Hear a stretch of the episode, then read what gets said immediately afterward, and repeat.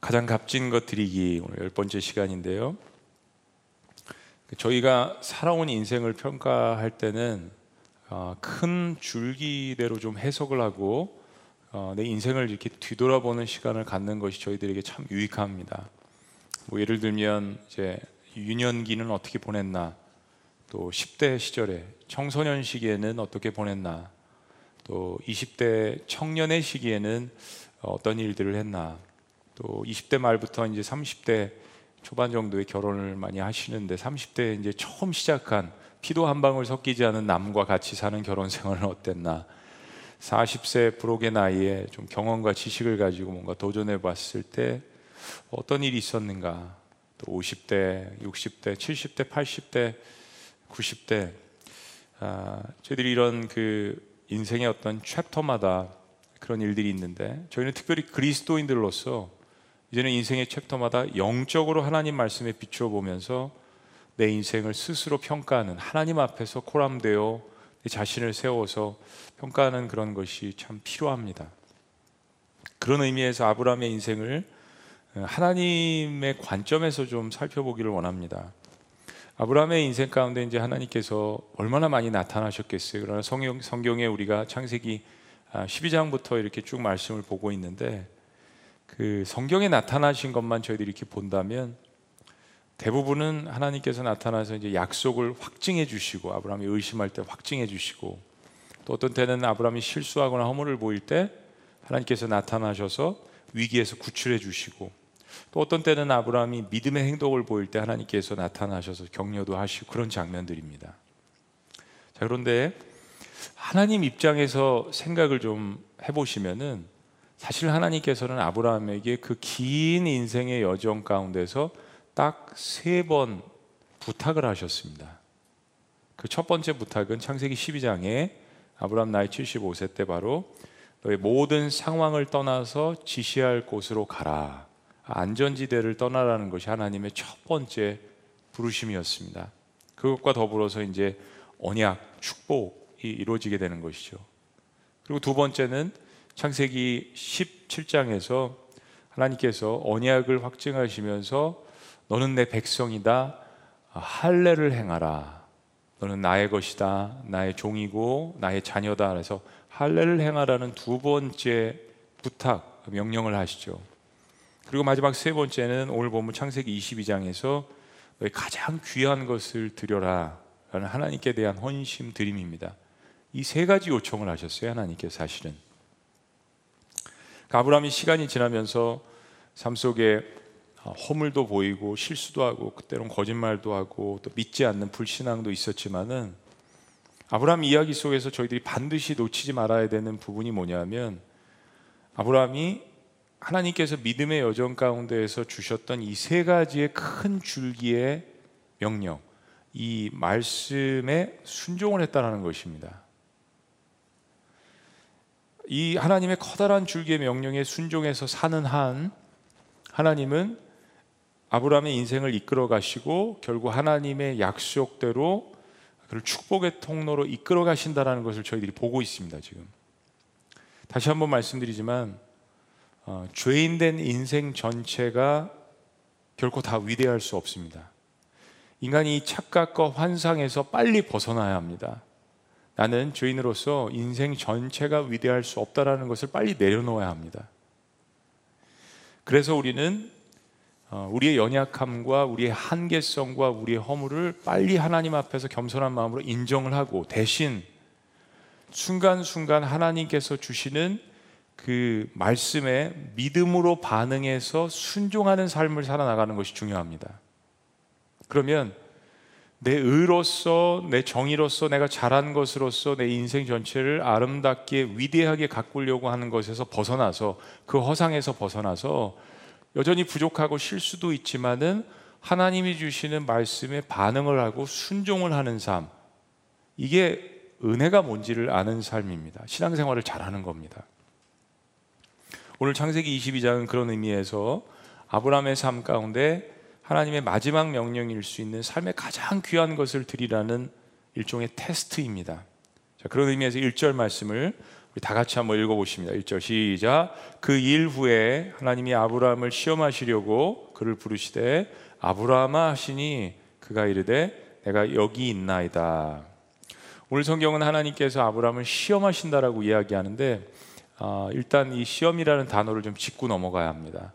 왜냐하면 어, 시험은 사실은 영어로 이야기하면 테스트고 유혹은 템테이션입니다. 아, 그런데 한국말 성경에 여러 군데 아, 이 말을 구분 없이 대부분 시험이라고 번역한 곳이 많아서 좀 혼돈이 있습니다. 예를 들면 마태복음 4장 1절에 예수님께서 사탄에게 시험을 받으셨다라고 한국말 표현을 했지만은 사실은 시험이 아니라 모든 영어 성경의 원어를 번역한 영어 성경은 시험이 아니라 아까 말씀드린 temptation 유혹입니다. 예. 예수님이 사탄에게 시험을 받으실 수가 없습니다. 예수님은 유혹을 받으신 것입니다. 야고보서 1장 13절에 보면 하나님께서는 악에게 시험을 받지도 않으시고 아무도 시험하지 않으신다고 했습니다. 그렇죠? 그러면 오늘 창세기 22장 1절은 틀린 말씀이 되는 거죠. 시험하지 않으신다고 근데 시험하시잖아요. 구약 성경에 하나님께서 이스라엘 백성들을 얼마나 많이 시험하신다고 하셨어요. 하나님 우리의 인생을 시험하십니다. 테스트 하시죠. 유혹하시지 않는다는 이야기죠. 하나님은 아무도 인생을 유혹하지 않고 유혹 받지도 않으신다. 하나님이 지존이신데 무슨 유혹을 받으세요? 하나님은 인간을 유혹해서 죄를 짓게 만드시고 파멸하게 하시지 않습니다. 하나님은 시험, 즉 테스트를 통해서 우리를 일으키시고 그리고 우리의 신앙을 업그레이드 시키고 성숙시키고자 하시는데 목적이 있는 반면에 사탄은 유혹을 통하여서 우리를 죄의 노예로 만들고 파멸시키고자 하는 목적이 있습니다. 그래서 반드시 성경의 용어상 시험과 테스트와 유혹, 템테이션은 구별되어야 합니다. 사실 전능하신 하나님께서 무엇을 아시고자 우리를 테스트하고 시험하실 필요는 없습니다. 사실 테스트는 우리를 위한 것입니다.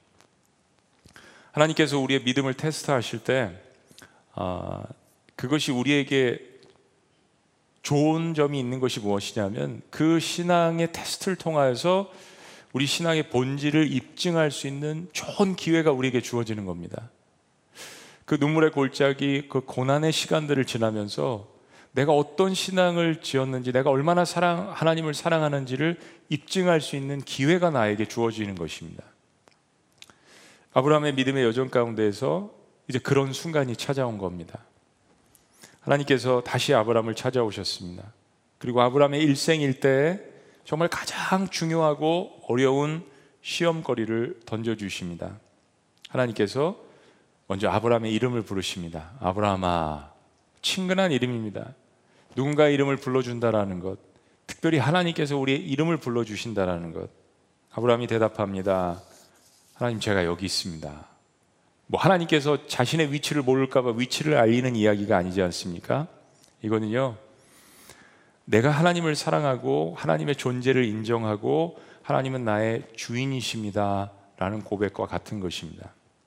지난 25년간 하나님께서 어떻게 아브라함의 삶을 이끌어 오셨는지를 알기 때문입니다. 하나님께서 아브라함을 부르신 이유를 말씀하십니다. 자, 2절 말씀. 다 같이 읽습니다. 시작. 여호와께서 이르시되 내 아들 내 사랑하는 독자 이삭을 데리고 모리아 땅으로 가서 내가 내게 일러준 한 산 거기서 그를 번제로 드리라.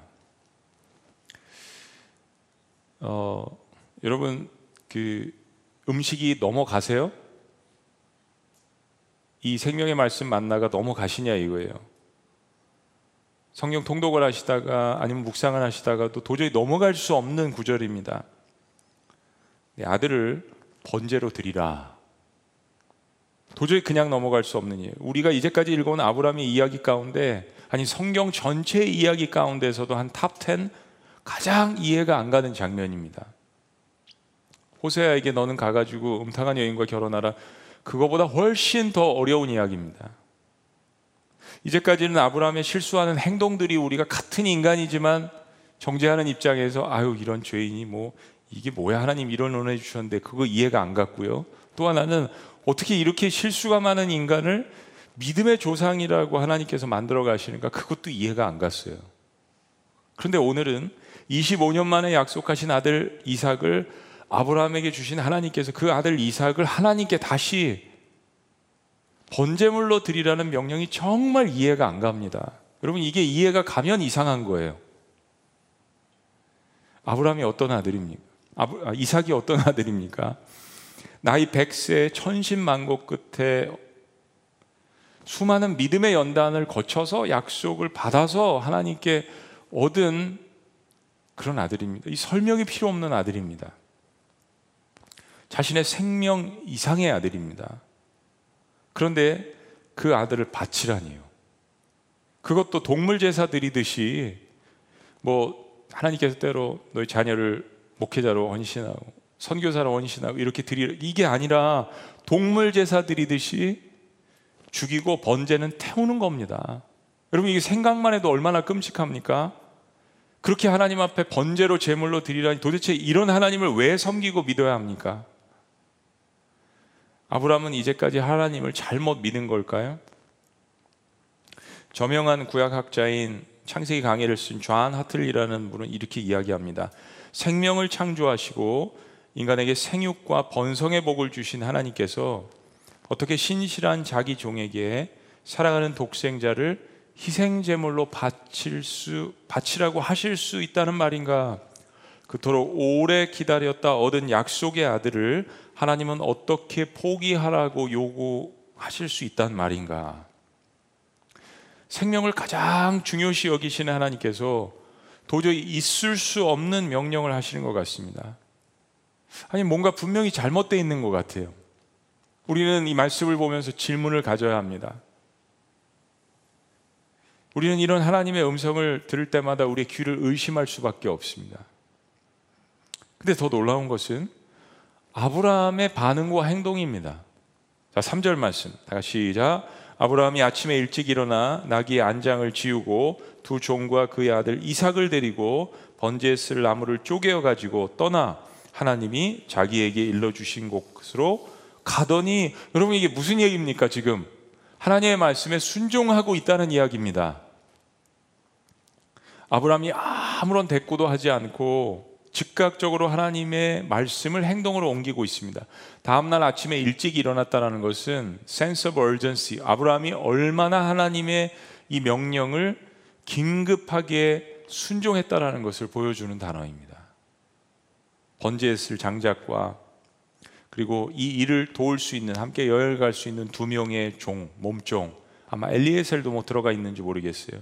그리고 재물에 쓰여질 이삭을 데리고 아침 일찍이 하나님 말씀하시는 장소 모리아 땅에 있는 한 산으로 발걸음을 옮깁니다. 이건 더욱더 이해가 안 가는 장면이에요. 하나님은 우리랑 차원이 다르신 분이고 뭐 우리는 알잖아요. 테스트를 하신다니까 하나님께서 다 알아서 하실 거예요. 근데 그건 하나님은 차원이 다르신 분이니까 그렇다고 치고 같은 인간으로 볼 때 지금 이 아브라함의 행동은 더욱더 이해가 안 갑니다. 어, 이삭의 나이가 얼마나 됐을까 우리 궁금합니다. 화면에 여러분 영상 참 잘 만드시는데 영상팀 저 나온 것처럼 그게 앳된 그런 나이였을까? 사라가 90세에 이삭을 낳고 127세에 소천을 합니다. 그러면 그때 이삭의 나이가 37살. 이제 다음 다음 장에서 나오지만요. 적어도 오늘 사건은 이삭의 나이 37세 이전의 사건입니다. 그러니까 성경이 말하고 있지는 않지만 많은 신학자들의 공통된 의견은 어, 유년기나 뭐 10대 이런 시절은 아니고 20대에서 30대 사이 정도로 이삭의 나이를 추정을 합니다. 그러면 20대 청년의 나이를 이삭으로 봤을 때 25년 동안 기다려서 얻은 아들 그것도 100세에 단순한 25년이 아닙니다. 100세에 뭐 그 당시에 뭐 10대 결혼을 하는 그런 시절이었다면 60년 이상을 기다려서 얻은 아들 거기다가 20년 정도는 낳아서 금지옥제하면서 키운 그 아들이에요. 그러니까 얼마나 많이 정이 들었겠어요. 그런데 아브라함은 하나님께서 아들 이삭을 제물로 바치라고 하셨을 때 어떤 저항도 하지 않습니다. 어떤 단서도 찾아볼 수가 없어요. 이게 이해가 가시냐 하는 겁니다. 동방의 왕들이 롯을 잡아갔을 때 조카인데 아들도 아니고 그 조카 롯을 구하기 위해서 생명을 걸고 구해온 아브라함입니다. 소돔과 고모라를 위해서 역시 생명을 내걸고 전능하신 하나님과 딜을 하면서 몇 번씩 자신의 기도를 바꿔가면서 하나님 앞에 간구했던 아브라함이에요. 그런데 오늘은 자신의 생명보다도 더 소중한 롯과는 비교할 수가 없죠. 그 아들을 위해서는 왜 생명을 위해서 간구하지 않습니까? 하나님도 이상하시고 아브라함도 더 이상한 거예요, 여러분. 성경을 읽으시면서 그냥 이게 목구멍에 이렇게 넘어가신다면 이상한 겁니다. 성경은 도착지 모리아 산까지 3일 길이라고 알려줍니다. 아브라함이 지금 부활 부활세바에 머물고 있었기 때문에 아마 부활세바에서 헤브론과 베들레헴을 거쳐서 모리아 땅은 나중에 예루살렘 지역이 되는데 그렇게 해서 이제 3일을 여행을 했을 겁니다. 그 긴 시간 동안 아브라함은 생각을 바꿔서 이삭과 함께 주행랑을 치고 도망갈 수도 있었습니다. 그리고 하나님과 독대하면서 중보기도의 용사잖아요. 소돔과 고모라를 위해서 그렇게 기도했던 아브라함이잖아요. 하나님 앞에 하나님 제가 다시 생각해 보니까 명령에 순종해서 가기는 가지만 이건 도저히 있을 수가 없는 일이고 제가 하나님의 성품을 생각했을 때 그렇게 명령하실 분도 아니고 하나님 이 이삭을 어떻게 하나님 번제로 드리라고 하는 겁니까? 하나님 생각을 바꿔주세요라고 강청 기도하면서 하나님 앞에 나아갔을 수도 있었을 거예요. 근데 3일 동안 그런 일이 일어나지 않습니다. 자신의 목숨이 두려워서 아내를 누이라고 속였던 아브라함입니다. 그런데 우리가 예전에 알고 있었던 아브라함이 아닙니다. 정말 하나님을 믿고 예수 그리스도를 믿어서 정말 구원을 받은 사람이라면 이 비포와 애프터가 확실히 달라진다는 이야기죠. 아브라함 인생 가운데 가장 큰 줄기적에는 하나, 하나님께서 75세에 나타나 그를 부르신 거고 100세의 아들을 얻은 겁니다. 그리고 아브라함이 그 이후에 달라지기 시작했다는 것을 오늘 본문이 이야기합니다. 이상해졌어요. 갑자기 우리 아버지가 담배를 끊고 술을 끊고 다른 사람들을 위하는 사람이 되고 예배 가운데 눈물을 흘리고 나보다는 가족을 생각하고 교회 공동체를 생각하고 민족을 생각하고 목사님 우리 아버지가 이상해요 라고 고백하는 것을 제가 청소년 사역을 하고 청년부 사역을 하면서 수없이 들었습니다. 목사님 우리 엄마가 이상해요. 맨날 부적 갖고 다니고 맨날 돈돈돈 했던 엄마가 목사님 바뀌었어요. 이상해졌어요 예수님 믿으면 이상해져야 합니다. 어떻게 똑같을 수가 있습니까? 아브라함이 이상합니다. 근데 더 이상해요, 이거는. 아브라함이 제3일에 모리아산 근처에 도착했습니다. 그리고 눈을 들어서 하나님이 지시할 곳을 바라봅니다. 그리고 거기서 산에 오르기 전에 두 종들에게 남겨놓고 이렇게 이야기합니다. 5절 말씀. 다 같이 읽습니다. 시작. 이 아브라함이 종들에게 이르되 너희는 나귀와 함께 여기서 기다리라. 내가 아이와 함께 저기 가서 예배하고 우리가 너희에게로 돌아오리라 하고 그리고 아브라함은 번제했을 나무들을 아들 이삭에게 메고, 메고 가게 합니다. 6절 말씀. 아브라함이 이에 번제 나무를 가져다가 그의 아들 이삭에게 지우고 자기는 불과 칼을 손에 들고 두 사람이 동행하더니 이삭이 가파른 산을 오르면서 무거운 장작을 지고 갔다라는 것을 보면 아들 이삭이 분명 아이는 아니었을 것입니다. 그리고 사진에 보시는 그런 장작이 아니라 훨씬 더 양이 많고 좀 더 두꺼운 그런 장작이었을 것이죠. 번제물을 드려야 되니까요. 그리고 아브라함은 번제를 행할 때 쓸 불과 동물을 잡을 때 쓴 무시무시한 칼을 가지고 올라갑니다. 그때 아들 이삭이 정말 비수를 꽂는 질문을 합니다. 7절. 이삭이 그 아버지 아브라함에게 말하되 이르되 내 아버지여 하니.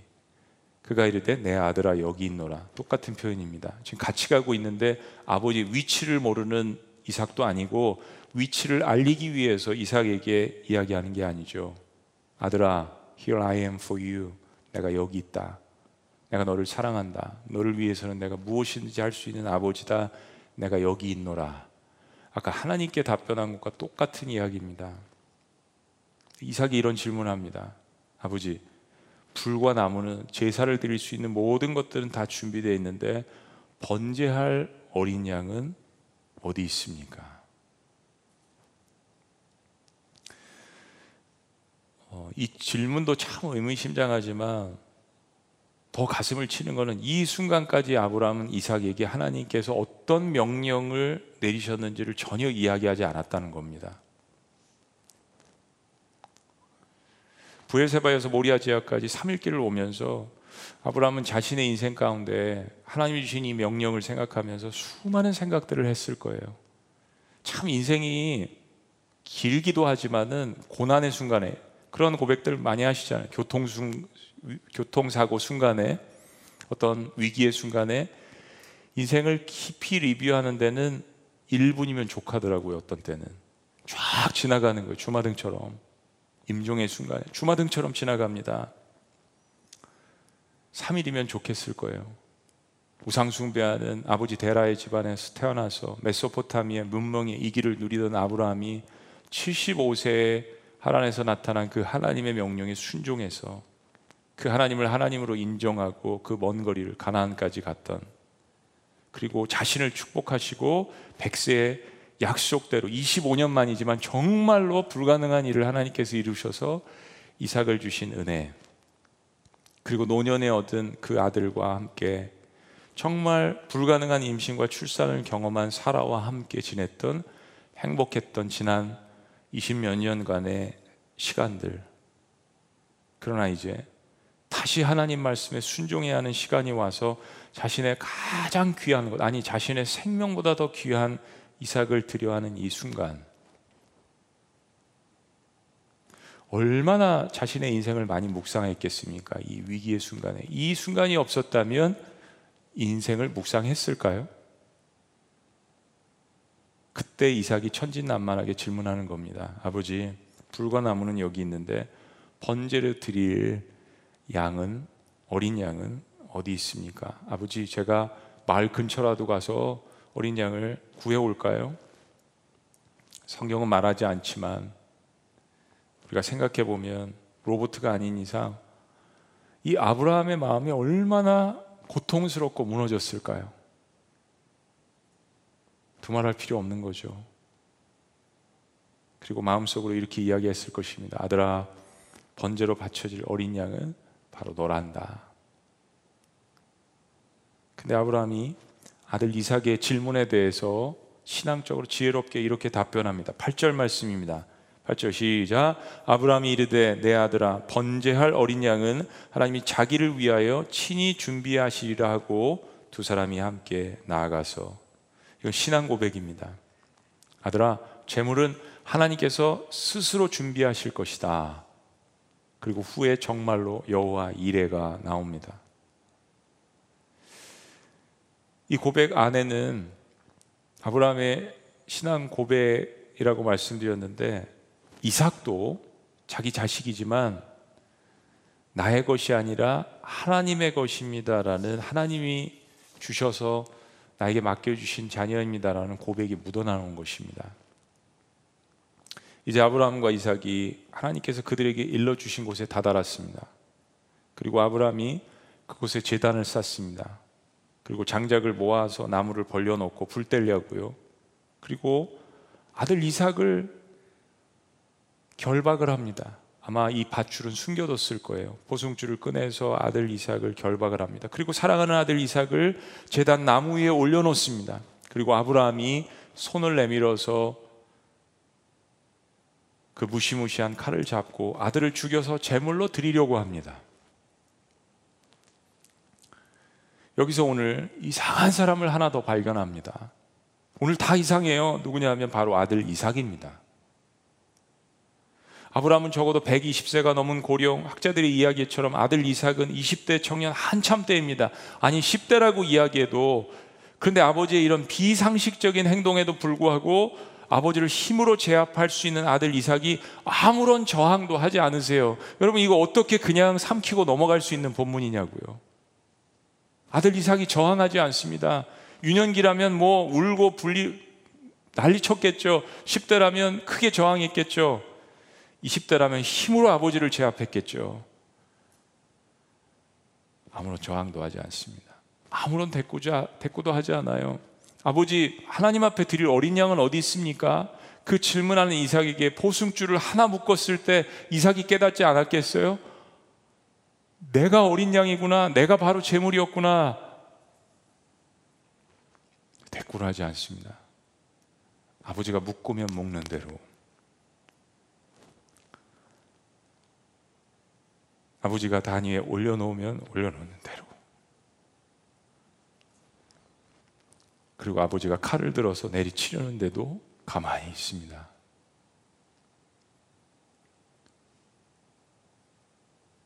부전자전의 믿음인 것 같아요. 여러분 이삭이 자라면서 하나님과 아브라함과 자기 아버지 엄마와 그 친밀한 관계 속에서 이삭을 낳았다는 이야기를 몇 번 들었을까요? 수천 번, 수만 번 들었을 거예요. 우리가 섬기는 하나님은 살아계신 하나님이야. 너는 불가능 가운데 기적으로 태어난 아이야. 이삭이 하나님을 알고 있었을까요? 몰랐을까요? 알죠. 하나님, 아버지, 하나님께 드릴 어린 양은 어디 있나요? 부전자전의 믿음. 그런데 이때 하나님께서 급하게 이 사건에 개입하십니다. 여러분 기억하세요? 아브라함이 실수하고 막 거짓말하고 허물을 보일 때마다 하나님께서 나타나셔서 아브라함의 실수를 다 뒤치다거리 하셨습니다. 언약 때문에요. 다 뒤치다거리 하셨어요. 그런데 오늘은 그 반대입니다. 아브라함이 놀랍게 순종하는 것 때문에 하나님께서 급해지셨습니다. 11절 여호와의 사자가 하늘로부터 그를 불러 이르시되 아브라함아 아브라함아 하시는지라 아브라함이 이르되 내가 여기 있습니다 주님 얼마나 아브라함이 하나님의 음성을 기다렸을까요 아브라함아 아브라함아 하나님의 긴급함이 느껴집니다 아브라함이 실수해서 뒤치다거리 하시려는 하나님의 긴급한 음성이 아니라 아브라함이 정말로 신실하게 순종하는 것 때문에 하나님의 마음이 급해지셨습니다 하나님께서 말씀하십니다 이삭의 몸에 손대지 마라. 이거죠. 내 아들 이전에 내 아들이고 내 자녀다. 분명히 말씀하십니다. 12절 사자가 이르시되 아이에게 내 손을 대지 말라. 그에게 아무 일도 하지 말라. 내가 내 아들, 내 독자까지도 내게 아끼지 아니하였으니 내가 이제야 내가 하나님을 경외하는 줄을 아노라. 하나님께서 아들 이삭을 얼마나 아끼시는지도 두 차례나 반복해서 말씀하십니다. 그리고 하나님은 이 테스트의 이 사건의 본질을 이야기하십니다. 이 사건은 굉장히 충격적이죠. 그런데 저희는 압니다. 1절은 우리에게 이야기해 줍니다. 이것은 하나님께서 아브라함의 신앙을 테스트하시는 것이라고 이야기했잖아요. 정말 잔인하게 느껴지는 것 같은 하나님, 때로 그냥 현상만 보면 우리의 삶 가운데 그럴 수 있습니다. 우리도 이 상황 가운데 누구도 이해하지 못합니다. 이렇게 하려는 아브라함도 이해하지 못하고 이렇게 시키시는 하나님도 이해하지 못하고 아무런 대꾸도 하지 않는 이삭도 이해하지 못하고 이 모든 것이 테스트였습니다.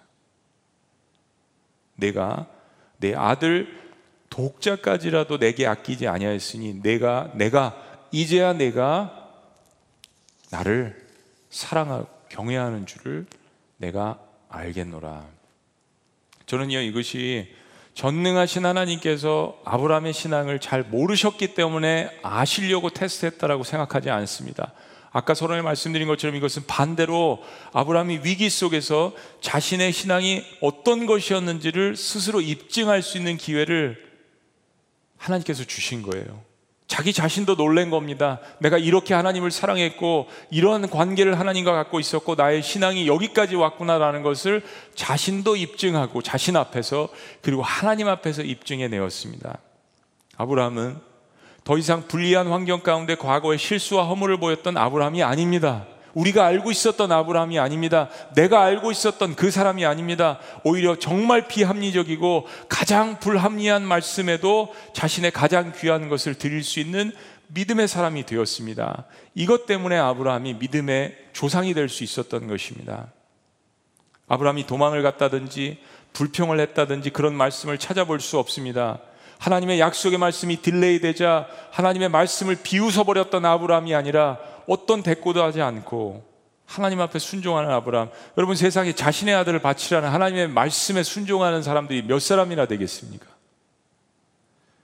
그리고 아무리 시험이라도 그런 하나님을 우리가 어떻게 신뢰할 수 있겠습니까? 그런데도 아브라함이 하나님 말씀에 비웃지 않고 토를 달지 않고 순종할 수 있었던 근본적인 이유가 있습니다. 바로 하나님 언약의 말씀이 이제는 이삭을 받았으니까요. 이삭을 통해서만 이루어질 수 있다라는 것을 믿었기 때문입니다. 약속의 말씀을 붙드는 것이 이렇게 중요합니다. 후대에 쓰여진 히브리서 기자는 이렇게 설명합니다.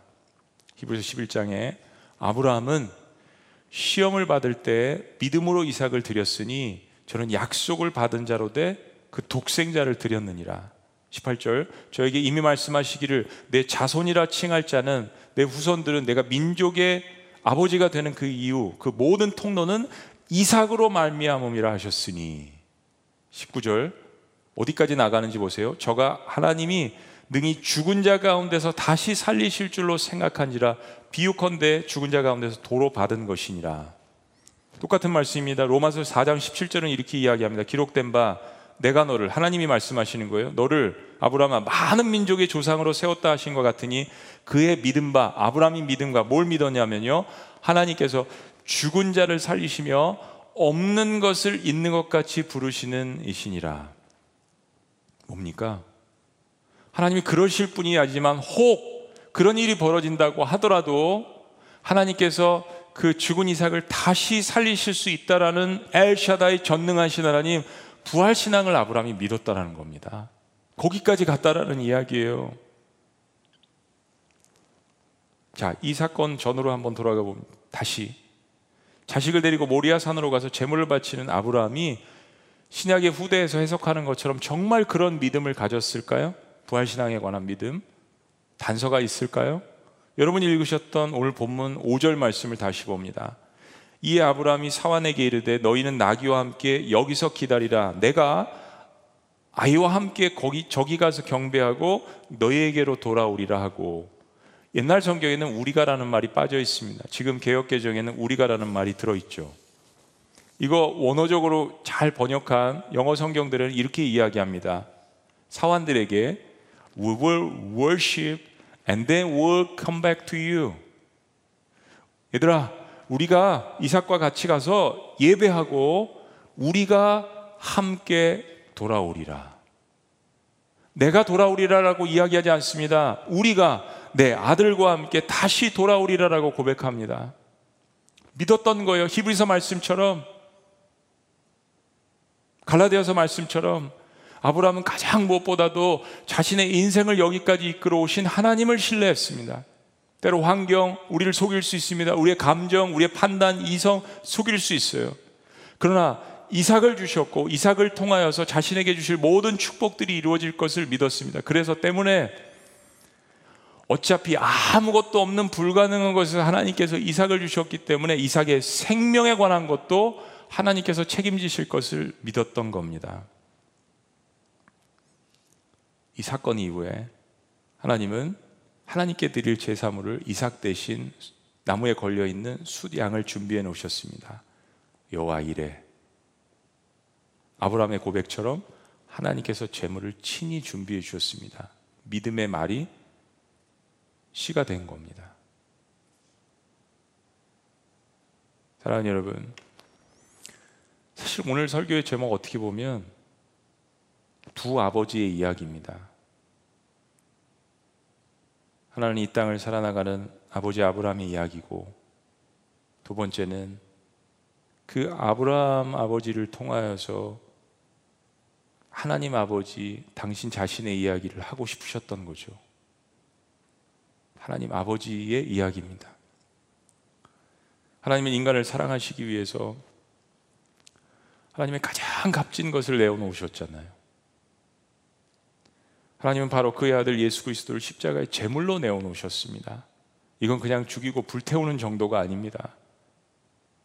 엄청난 핍박과 고난과 멸시와 불합리적인 비상식적인 폭력과 모든 죄를 뒤집어 쓰시고 십자가에 돌아가신 하나님의 아들이 바로 이삭이 말하던 번제에 드려질 어린 양이었지 않습니까?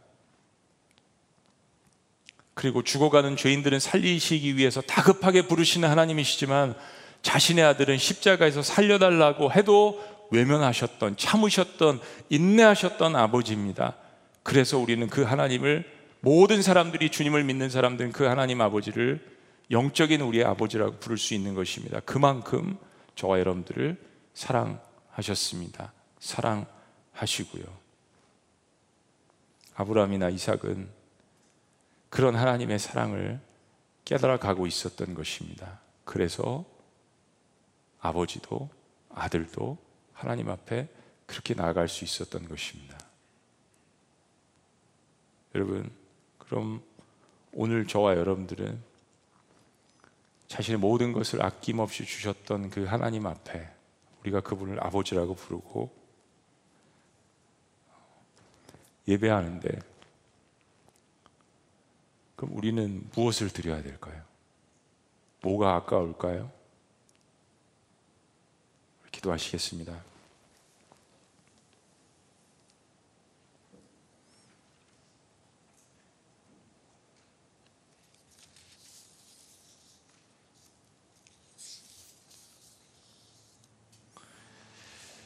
로마서 말씀은 이야기합니다. 자기 아들을 아끼지 아니하시고 우리에게 내어 주시니가 어찌 그 아들과 함께 모든 것으로 우리에게 은사로 선물로 주시지 않겠느냐. 사랑하는 여러분, 믿음은요, 과정입니다. 여정입니다. 처음부터 하나님께서 아브라함에게 이런 것을 요구하지 않으셨습니다. 하나님께서 우리에게 아, 우리 사랑의 진심을 테스트하실 때가 있습니다. 하나님께서 우리의 믿음의 진심을 테스트하실 때가 있습니다.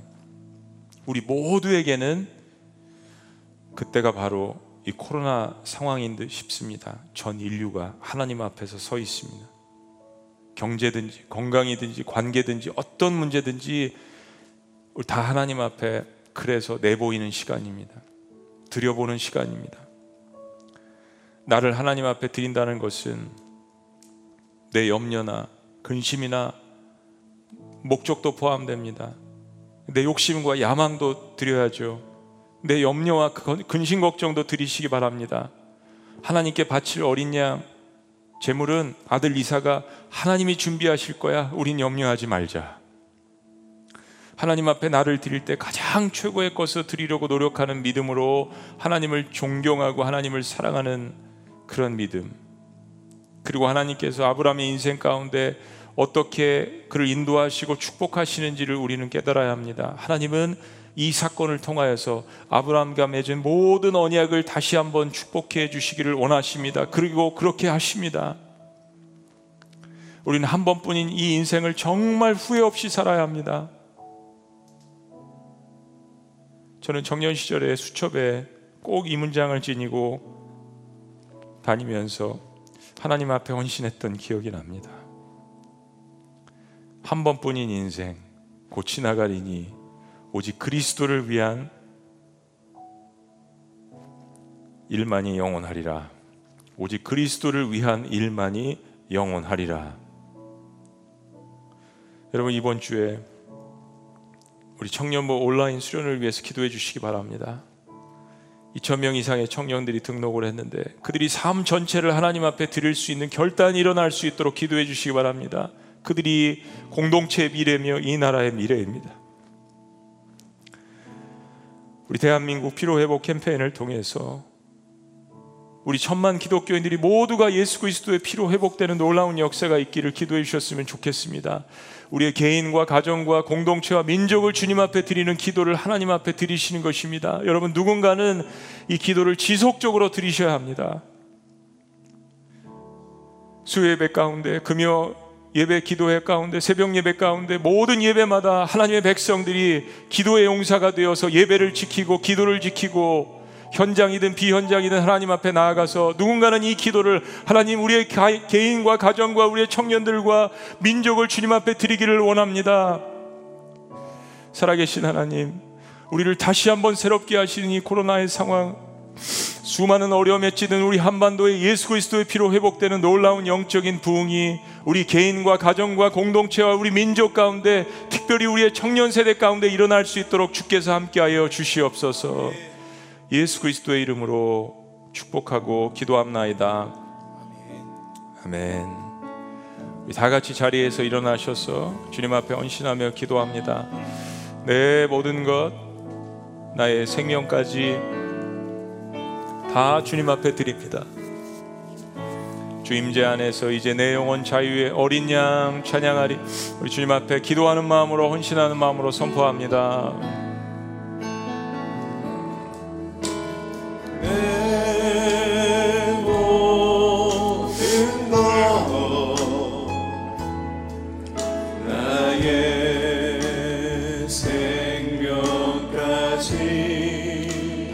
주님 앞에 다 주님 앞에 드립니다.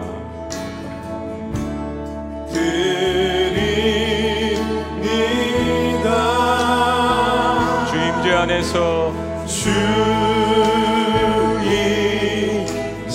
안에서 고백합니다. 이제 내온 내 영혼 자유에 내가 주의 거룩한 내가 주의 거룩한 이름을 높이며 예배하리.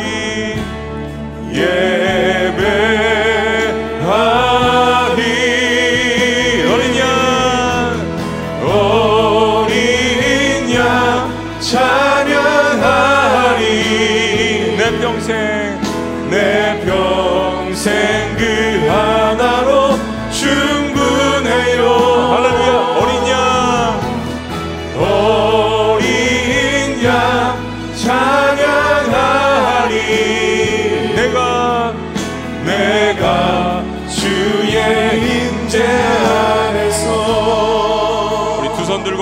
고백합니다. 내 모든 것 주저하지 말고 고백합니다. 나의 생명까지 나의 생명까지 다 주님 앞에 믿음으로 고백합니다. 나 주님 앞에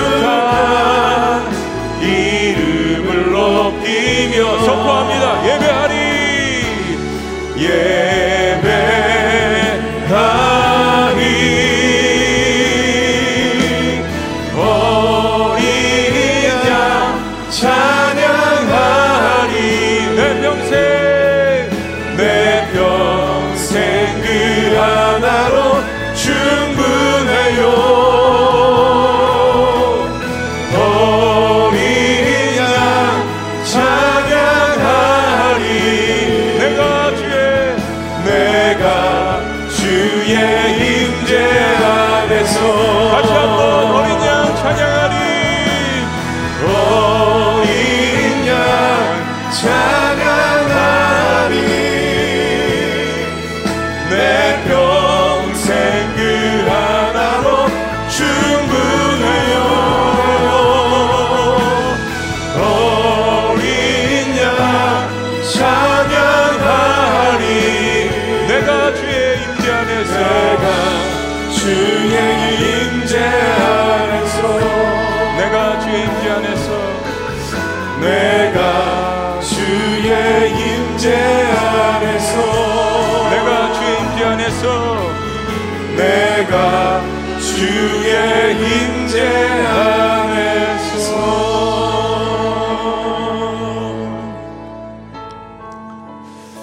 하나님 감사합니다. 하나님의 아들을 아끼지 아니하시고 우리에게 주신 그 하나님 앞에 부족하지만 step by step 작은 겨자씨의 믿음을 주님 앞에 보이며 종국에는 우리도 가장 값진 것, 내 자신을 하나님 앞에 드리는 우리 모두가 될 수 있도록 축복하여 주시옵소서. 이 모든 일을 계획하시고 우리에게 은혜를 베푸시는 삼위일체 하나님, 성부와 성자와 성령의 이름으로 축복하며 기도합나이다. 아멘.